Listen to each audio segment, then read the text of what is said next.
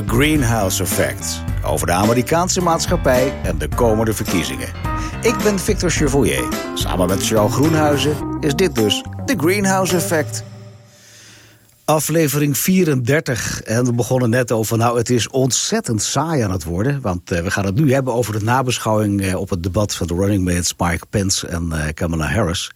we gaan het hebben over het Rose Garden event, de superspreaders die daar waren. En Donald Trump lijkt wel te snel te genezen van corona. Charles, we hebben heel weinig te bespreken vanavond. Goh, oh, dat ja, is ja, vandaag. Ja, het, ja. Is, het is vooral ook zo voorspelbaar. We hebben dit allemaal al zo vaak meegemaakt, Not. Ja. er is geen precedent, zoals het heet. Dus, uh, nou. Geen precedent voor deze president? Nee, geen precedent voor deze president. Dat is uh, uh, ongekend weer. Maar waar gaan we beginnen, Joe? Waar, wil je, waar, waar, waar wil je het als eerste over hebben? Over het saaie debat. Nou ja, we kunnen het ook hebben over Texas.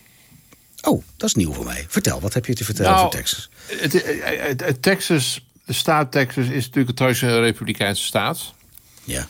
Uh, en daar beginnen nu al een tijd uh, zich bewegingen af te tekenen. Dat hebben we ook van in 2016 al wel gezien. Uh, dat de democraten daar, zoals ze zeggen, in, they make inroads. Dus ze beginnen daar invloed te krijgen en aanhang te krijgen. En dat is eigenlijk zo'n mooi voorbeeld van de veel bredere ontwikkeling... waar we het vaker over hebben gehad... en die ik in mijn laatste boek uitgebreid beschreven heb. Ik heb daar ook op een paar plekken Texas ook genoemd...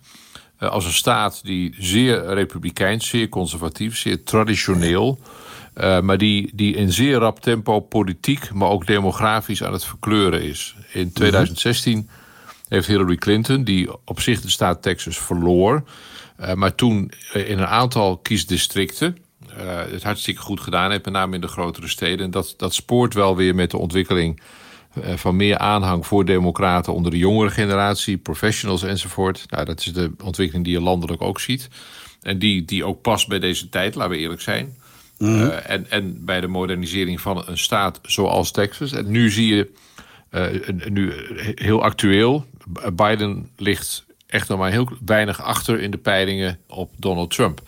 Nou, degene die zeggen al die peilingen zijn onzin, die moeten nu maar uitschakelen. Maar ik, ik geloof er toch voor een deel wel in. Vooral als je zeer hardnekkige trends ziet die elke keer en op heel veel plekken alsmaar terugkomen. Uh, nou ja, degene die zeggen dat dan die polls allemaal onzin zijn, dat mag. Maar ik, ik, ik vind, neem ze toch wel vrij serieus. En, uh, maar heb je dan nu een bepaalde signaalwerking waarom het in Texas nu anders wordt? Dan? Nou ja, iedereen is ontzettend aan het rekenen over die kiesmannen. Uh, En het zou kunnen dat in een aantal staten de verkiezingsuitslag lang op zich laat wachten. vanwege bijvoorbeeld die poststemmen. Mm en, en daar hebben we het eerder over gehad. Dat zou wel eens dagen, misschien zelfs weken kunnen duren... voordat in sommige staten de uitslag uiteindelijk bekend is. En dan krijg je nog weer het hele gelazer dat er rechtszaken komen... omdat met name misschien ook wel de democraten... maar toch vooral de republikeinen de uitslag zullen aanvechten. En alle inleidende beschietingen hebben daarvoor gezien. Hè. De, de, fraude met verkiezingen. This is going to be the most rigged election in human history. Hè. De meest frauduleuze verkiezingen. Ja, oké. ja, nou, dus die inleidende beschietingen... Uh, moeten het voorportaal vormen van een juridische strijd... in een aantal swing states waar de uitslag wel eens heel erg krap zou kunnen zijn. En vooral lang op zich laten wachten door die potstemmen. En dan is Texas interessant, want daar mag dat helemaal niet. De kans is heel groot dat we op de verkiezingsavond, de verkiezingsnacht... en we zitten natuurlijk hier in Nederland met het uh, grote tijdsverschil... Uh, en in Amerika is het uh, zes, voor Texas een, een, uur of acht eerder. Dus dat, dat vertekent een beetje. Maar als, het is allemaal, allemaal conditioneel, als Biden, en het zou kunnen, Texas wint... en daar hebben ze dus echt de stemmen zitten tellen. Daar kun je niet zeggen, ja, ja, ja, dat is nu de uitslag... maar het zou nog wel eens anders kunnen worden als Biden daar zou winnen, en dat is niet uitgesloten, dan heeft hij gewoon gewonnen. Dan als je allerlei staten onder elkaar zet en optelt en aftrekt enzovoort, dan is er eigenlijk geen viable way to victory, geen geloofwaardige weg naar de overwinning voor Trump, als Biden het inderdaad lukt om die staat binnen te halen. En nog één detail daarover, uh, dat we al nu al een aantal weken zien, uh, anders dan wel bij veel vorige verkiezingen, Biden heeft gewoon meer geld te besteden kan op meer plekken op grote schaal uh, tv-advertenties kopen. En Texas is daar een voorbeeld van. Uh, dus, dus dat wordt. Het, uh, hou in de gaten waar de president, als hij nog weer gaat reizen. nou goed, ik ga het zo meteen vast nog wel even over corona en de Donald hebben. Oh, ja? Maar let op waar hij naartoe gaat. Let ook op waar Pence bijvoorbeeld naartoe gaat. Of de kinderen van Trump, Donald Jr., Eric, Ivanka als die regelmatig afreizen naar Houston, El Paso enzovoort, naar, naar de grote Texaanse steden, dan ook naar het platteland daar, dan voelen ze nattigheid. En dan hebben ze de analyses gelezen die ik ook lees. Dat Texas wel eens de battleground state zou kunnen worden. Met dus de opmerking: daarvan krijgen we waarschijnlijk in de verkiezingsnacht de uitslag. Oké. Okay. Uh, nog even terugkomen wat jij zegt. In Texas kan of mag dat niet. Kun je er iets over vertellen waarom dat in Texas niet kan dan? Nou ja, zoals in de Verenigde Staten eigenlijk bij alles geldt. Als je iets niet snapt, dan moet je maar even nadenken. Van, misschien heeft het iets met de staten te maken. Ja, dat heeft iets met de staten te maken. Dit soort dingen worden per staat beslist. Ja. Het is goed als marihuana, of heel lang ook het homohuwelijk... of de doodstraf, of allerlei belastingen, wapenwetten. Ja. Dus voor een heel groot deel is dat per staat bepaald. Ja. En in dit geval hebben de republikeinen met name... hebben er zeer sterk op aangedrongen uh, voor hele strenge regels als het om die poststemmen gaat. Nou, dat is mm -hmm. uh, in hun voordeel, omdat je daarmee de opkomst naar beneden kunt duwen. Hè, want we weten van die poststemmen enzovoort, dat is meestal in het voordeel van de Democraten. Althans, waarschijnlijk met de dynamiek van deze verkiezing. Dus dat zou in hun voordeel kunnen werken, maar het zou ook in hun nadeel kunnen werken. Als inderdaad vroeg in die verkiezingsnacht. Uh, Texas uiteindelijk bekend wordt en het uh, door de Republikeinen verloren wordt en Trump daar eigenlijk zijn waterloo vindt. Nogmaals, ik zeg niet dat het gebeurt. Maar twee maanden geleden hadden we dit gesprek op deze manier niet kunnen voeren, omdat toen de situatie in Texas en in de peilingen wat dat betreft heel anders was. Fascinerend, fascinerend. Het blijft weer leuk. Maar we hebben ook nog een heel belangrijk debat gehad eigenlijk afgelopen nacht. Uh, dat was tussen de running mates Mike Pence, uh, 61, uh, heel jong. En nog veel jonger, Kamala Harris van 55. Ja. Ja. Uh, iedereen vindt het een beetje saai. Ik, ik heb eh, de samenvatting gezien. Ik vond hem ook wat saai. Maar tegelijkertijd inhoudelijk ja, was het wel van iets meer kwaliteit als dat de presidenten dat zelf waren. Vertel eens, hoe kijk jij terug op het uh, debat? Ja, ik, ik heb ook stukken van gezien. Ik, ik, ik, uh, ik had de wekker gezet om drie uur en ik heb nog wel even gekeken. Uh, maar ik, A, was ik laat in bed omdat ik gisteravond laat moest werken. Ik moest tv doen. En vanochtend moest ik om half tien weer voor een camera staan om een uur over, ja je raadt het al, over Amerika te praten. Maar, nou, dat, dat, dat, uh, dus ik, heb, ik, heb, ik denk van ik wil toch ook een paar uur nog staan. Maar ik heb wel vrij veel teruggekeken en ook vrij veel teruggelezen. Uh, met de highlights en filmpjes enzovoort. Ja, het, het, was inderdaad meer, een meer inhoudelijk debat. Dat moet je over zeggen, van, van beide. Uh, mm -hmm. Veel inhoudelijker uh, dan Trump-Biden. waarvan ik vind dat je de, de, de blaam daarvoor toch wel vooral bij Trump moet leggen... die Biden absoluut niet uit liet spreken. Dat heeft Pence ook ja. wel een paar keer geprobeerd. Maar mevrouw Kamala Harris was daar vrij beslist in. Ik ben aan het woord en laat me uitpraten. Omdat ze ook het recht krijgen om bijvoorbeeld twee minuten lang... uninterrupted, zonder interrupties te mogen praten. Dus ja. dat ten, ten voordele van beiden... Uh, ten nadele van beiden is dat ze toch op een aantal cruciale punten... gewoon stomweg geen antwoord gaven. Uh, heel simpel, er wordt uh, even over Pence gevraagd. Uh, Pence, dat klimaat en die klimaatcrisis... komt dat volgens u ook door menselijk handelen? Kijk naar de bosbranden, kijk naar de stormen, enzovoort. enzovoort. Ja, dan, dan lult hij er echt in een hele wijde boog omheen. Sorry, ik kan, ik kan het netter zeggen, maar het is gewoon zo. En nog een keer gevraagd, ja meneer Pence... Ja. is de menselijke factor in? En dan, dan loopt hij daar volledig bij weg. Ja. Hetzelfde geldt voor Kamala Harris... als bijvoorbeeld de vraag gesteld wordt...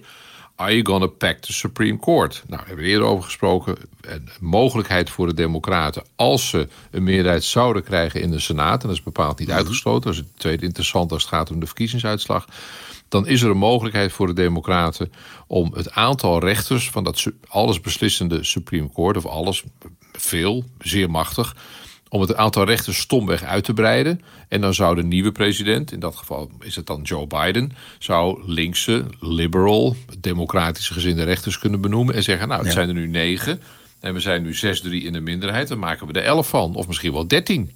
Nou. Uh, en dan zit je ineens in een hele interessante situatie... want dan komen er dus een paar linksgezinde rechters bij. Nou, dat is een gruwelscenario voor de Republikeinen... Uh, A, om twee redenen. A, zijn ze ineens in de minderheid. En B, zeggen ze waarschijnlijk bij zichzelf van holy fuck. Dat hadden wij ook kunnen doen. Ja. En dat hebben ze niet gedaan. Ze hebben nu wel, nu met die nieuwe rechter hun zin zijn ze aan het doordrijven. Dus de Republikeinen zijn daar woed, bijvoorbeeld al woedend over.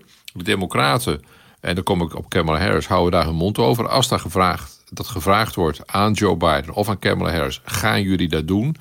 Dan kleppen die er in uh, twee mijl omheen. en dat, is dan weer, dat is weer het slechte nieuws van dat debat. Dat soort momenten zaten er wel vrij veel in, als ik heel eerlijk ben. Uh, ook over de ziekte van Trump is Pence natuurlijk naar gevraagd. Nou, nou, nou. En dat, ja, dat, dat vind ik dan wel. Uh, ook wel slecht van die moderator. Er is ook wel veel kritiek op. Van vraag dan toch nog even één keer door. Ik zeg meneer Pence of mevrouw Harris. Ik stelde u een vraag. En u geeft op geen. U doet toch geen poging. U komt nog niet in de buurt van een antwoord op mijn vraag. Nee. Uh, en dat is, als je ernaar kijkt, is dat ook wel ergerniswekkend. Ik weet niet of dat afgesproken is met de campagnes, maar ik vind het, die mevrouw Susan Page, een uh, vooraanstaande journalist van USA Today, uh, het dagblad, ja. die had wel iets, iets meer door kunnen duwen soms. Ja, tegelijkertijd denk ik dat er heel veel ingestudeerd is. Want je merkt ook dat die vragen als een soort ingestudeerde opdracht uh, opgelezen werden bijna. Ja, nou ja, de eh, onderwerpen worden van tevoren wel afgesproken. Dan kun je wel verzinnen. Het gaat over nieuwe rechten. Het gaat over... Uh, natuurlijk gaat het over klimaat en natuurlijk gaat het over corona. Waarvan, en dat vind ik toch wel weer een nouveauté, moet ik eerlijk zeggen. de president Trump heeft gezegd dat is een gift van God zijn besmetting. Ja, wat vind je daarvan? Ja, ja het, is, het is natuurlijk van een politieke en verbale acrobatiek. Maar het past wel heel erg in, in, het, in de gewoonte van Trump... om alles wat er gebeurt, alles wat hem aangaat... Uh, we hebben die, die spelregels van Trump hier eerder besproken voor deze microfoons. Wat er ook gebeurt, presenteer het als een overwinning. Presenteer het als een zegen en als victorie. Nou, dat is dit. Hij wordt ziek, dat is slecht. En we hebben hem ook bijvoorbeeld vandaag. We praten nu over donderdagavond, uh, kwart over negen, als ik hier op mijn klokje kijk. We hebben hem vandaag bijvoorbeeld nog niet gezien of gehoord verder. Wel tweets, maar niet gezien of gehoord. Er zijn een aantal waarnemers die zeggen hij ziet er slecht uit. Nog meer make-up op zijn hoofd dan anders. Uh, schorre stem. Uh, en, en dat is toch wel boeiend, uh, het, het, comité, de commissie die gaat over het organiseren van die presidentiële debatten, heeft vandaag gezegd: Nou ja, met alle gedoe, uh, dat gaan we virtueel doen. Uh, we gaan niet meer bij elkaar komen, maar dat doen we dan, ja, zoals wij nu deze podcast opnemen. Ja. ja. En Trump heeft onmiddellijk gezegd: Dat is allemaal fake, uh, dat gaan we gewoon niet doen. Ik ga gewoon een rally houden. Biden heeft gelijk gezegd: van, Ik vind prima, oké, okay, wij komen wel. Dus je kunt de situatie krijgen dat Joe Biden daar op zijn eentje op het podium staat met een leeg, lege plek naast zich. Een, een leeg, leeg spreekgestoel. Dat zou heel bijzonder zijn. En dat Trump op dat moment, ik denk ergens in geliefde Trump country, uh, voor 10.000 of 15.000 mensen een verhaal staat te houden. Terwijl hij eigenlijk nog, we weten het niet, maar wellicht nog toch besmettelijk is. En nog steeds de coronadreiging in zijn lijf heeft. Maar ja, dat is een heel ander verhaal. Nou ja, laten we eerlijk zijn. Niet bij de, bij, de, bij de vorige podcast waar we bezig waren... Toen, toen was het eigenlijk nog een beetje, dus nog maar twee dagen geleden... drie dagen geleden, ja. van joh, hoe gaat dit lopen? En, en toen sloten we niet uit dat dit ernstige gevolgen voor Donald Trump zou hebben. Ja, dat is nog steeds niet uitgesloten. We weten het niet. Nee, maar ja, de, de signalen die nu naar buiten komen... lijkt er wel op dat hij eh, toch wel aan het genezen is. Hij zou waarschijnlijk trager genezen als dat hij zelf wil. Maar ik krijg niet de indruk vanuit de berichtgeving... dat hij nu echt eh, eh, doet alsof hij, eh, alles goed gaat... en eigenlijk op sterven ligt. Zo ziet het er niet uit. Nee, dat, dat laatste zeker niet. Nee. We, we, horen hem ook en, en hij, hij is wel bezig. Maar of uh, het buitengewoon zonnige beeld... wat door de artsen en door Trump zelf geschetst wordt, of dat klopt... Ja, dat, dat, is, dat is toch wel twijfelachtig. Uh, op zijn minst is er gewoon cruciale informatie, gewoon feitelijke informatie. Wanneer was er voor het laatst een negatieve test? Wanneer heeft hij voor het laatst negatief getest op de aanwezigheid van virus in zijn lichaam? Ja. ja dat soort antwoorden komen er eenvoudig niet. We moeten, als het gaat om bijvoorbeeld de medicatie die hij neemt, en dan kun je toch het nodigheid afleiden, moeten we afgaan op de informatie die verstrekt wordt, of door het Witte Huis of de Trump-campagne, of zijn, zijn lijfarts. Nou, die is gewoon in mhm. dienst bij Trump. Die zit voor een deel, als je het onaardig zegt, in het Trump-complot, of staat op zijn minst heel sterk aan Trumps kant. Dus eh, eh, ja, het zou kunnen dat jouw scenario waar is, dat het behoorlijk goed met hem gaat. Uh, maar dat is, is geen gegeven. Uh, en ik heb nu een paar dagen niet meer de stand bijgehouden over de, van de truth meter. Het aantal keren dat Trump aantoonbaar onjuistheden beweert. Ja, dat zit dik boven de 20.000. Nou, daar kan er nog wel eentje bij als het gaat om zijn eigen corona Zijn eigen gezondheid. Ja, Maar nogmaals, nou we, we, weten het gewoon niet. En dat dat is wel raar. Ja, wat, hij, wat hij wel naar buiten heeft laten komen... is dat hij dat met dat experimentele geneesmiddel aan de gang gegaan is. Dat vond ik ook een bijzonder nieuwtje. Is, is hij dat helemaal zelf? Gaat hij dan gewoon zeggen, doe maar? Of hoe werkt dat dan? Heb je de enige nou, hij zal niet zeggen, doe maar. Hij, hij zal zeggen, dit is een opdracht en uh, hoe, uh, dit, dit is een presidentiële orde en aan de slag. Ik wil gewoon dat middel hebben, punt. Uh, en je zag ook wel op een kilometer aankomen... of een, een paar mijl afstand aankomen... dat dat vervolgens zou leiden, dat zien we nu ook uh, tot een pleidooi van de kant van uh, de president om te zeggen: dit middel moet voor veel meer mensen en als het even kan gratis beschikbaar worden gesteld. Interessant ja. hè?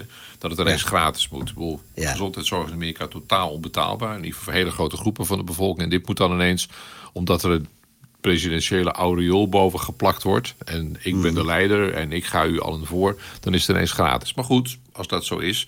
Maar het is een niet goedgekeurd medicijn. Ja. Daar, daar, zit, daar zit de crux. En het is een medicijn wat niemand krijgt, behalve de president. Nou goed, de mhm. president heeft bepaalde privileges. Maar als wij zoiets in Nederland zouden meemaken... stel dat iemand van het Koninklijk Huis of onze premier uh, ziek zou worden... en zich een uh, geneesmiddel laat toedienen... wat niemand anders nog, nog kan krijgen, wat ook niet goedgekeurd is... ja, dan zou in Nederland van vrij grote stampij over ontstaan. Maar de politieke ja, eh, verantwoordingsplicht, uh, die wij hier in Nederland zeer hoog ontwikkeld hebben, niet voor het Koninklijk Huis, maar wel voor de politiek. Ja, die ontbreekt in Amerika eenvoudig. Ze kunnen ja. Trump daarover niet ter verantwoording roepen. En ook niet zeggen, kom eens even naar een vragenuurtje in het congres... en we gaan er eens even goed over praten. Nee, Trump gaat nooit naar het congres. Vorige president ook niet hoor, dus niks te verwijten aan Trump. Zo is het systeem. Ja. Wat uh, in, het, in, het, in het hele debat ook weer naar voren kwam... was die uh, 750 dollar belasting die uh, Trump betaald zou hebben. Uh, maar ook dat er toch wel redelijk gefundeerde informatie is... dat hij een schuld zou hebben van 400 miljoen ja. dollar nu. Ja. Uh, ik, ik vond het wel heel, heel bijzonder hoe Mike Pence erop reageerde met van, van uh, ja, maar hij heeft allerlei papieren ingeleverd en dat kan de Amerikaanse bevolking zien. Ik denk, ja, maar niet de gegevens die we willen zien. Wat is dat voor bijzondere uh, vorm dat ze dat vanuit beide kanten met een soort waarheid komen waar ze elkaar betichten van fake news? Dat, dat, daar komt het een beetje op neer. Ik vind dat erg bijzonder. Nou, kijk, als je, als je heel goed luistert ook naar Trump, wat hij erover gezegd heeft, ja. dan laat hij. En, kijk, het gaat om inkomstenbelasting. Uh, en Trump zegt steeds: ik heb vele miljoenen aan belasting betaald. Maar goed, als zakenman en eigenaar van, van heel veel onroerend goed en golfbanen, hotels en wat dan niet. Uh, moet hij allerlei belastingen betalen die ook samenhangen met zijn bedrijfsmatige activiteiten. Ik bedoel, ze hebben ze even simpelweg vennootschapsbelasting, winstbelasting, dat soort dingen die wij hier in Nederland hebben, hebben ze daar natuurlijk ook. Dus het kan op zich wel kloppen dat hij, dat hij als zakenman, als Donald Trump BV, uh, forse bedragen belasting heeft betaald. Dat geloof ik ook wel. Ook staatsbelasting bijvoorbeeld. Ja. Hier werd steeds over de federale landelijke belasting. Staatsbelasting is in Amerika en zeker ook in een staat als New York en ook Florida, waar hij nu officieel woont, is, is, is fors.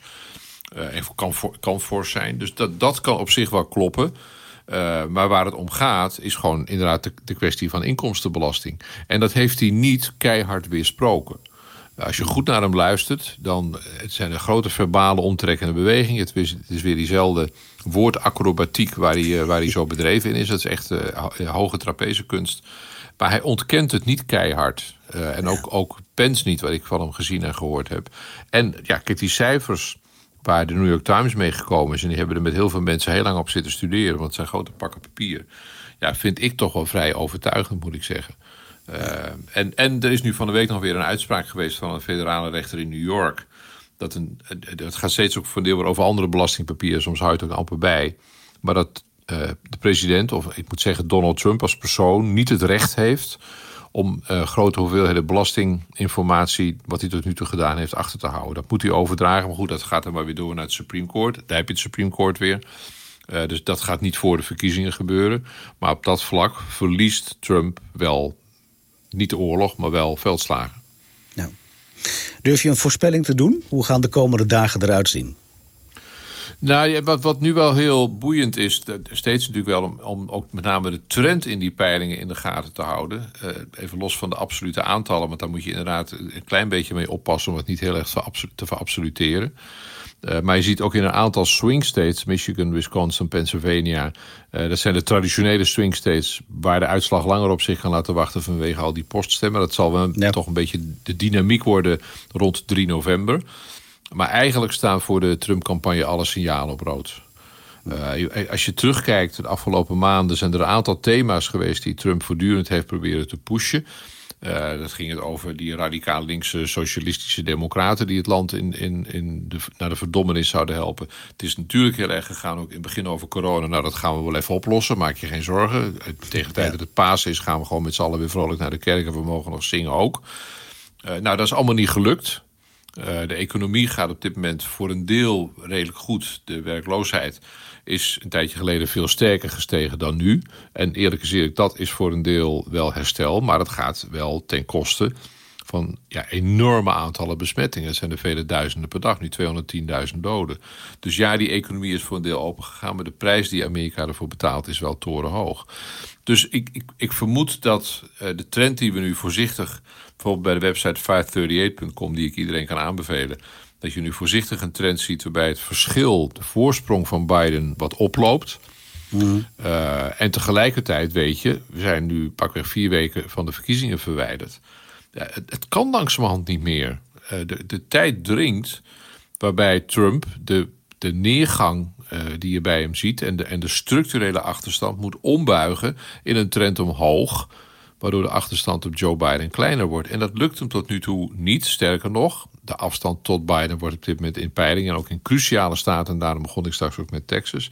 Dat is ineens een heel nieuw scenario wat opduikt, waarbij we eigenlijk Pennsylvania, Wisconsin en Michigan helemaal niet meer nodig hebben. Want als die uh, Texas zou winnen, uh, interessante berekeningen worden daarop losgelaten. Wie het wil lezen, gaan we even naar mijn Twitter-account, heb ik het net nog opgezet.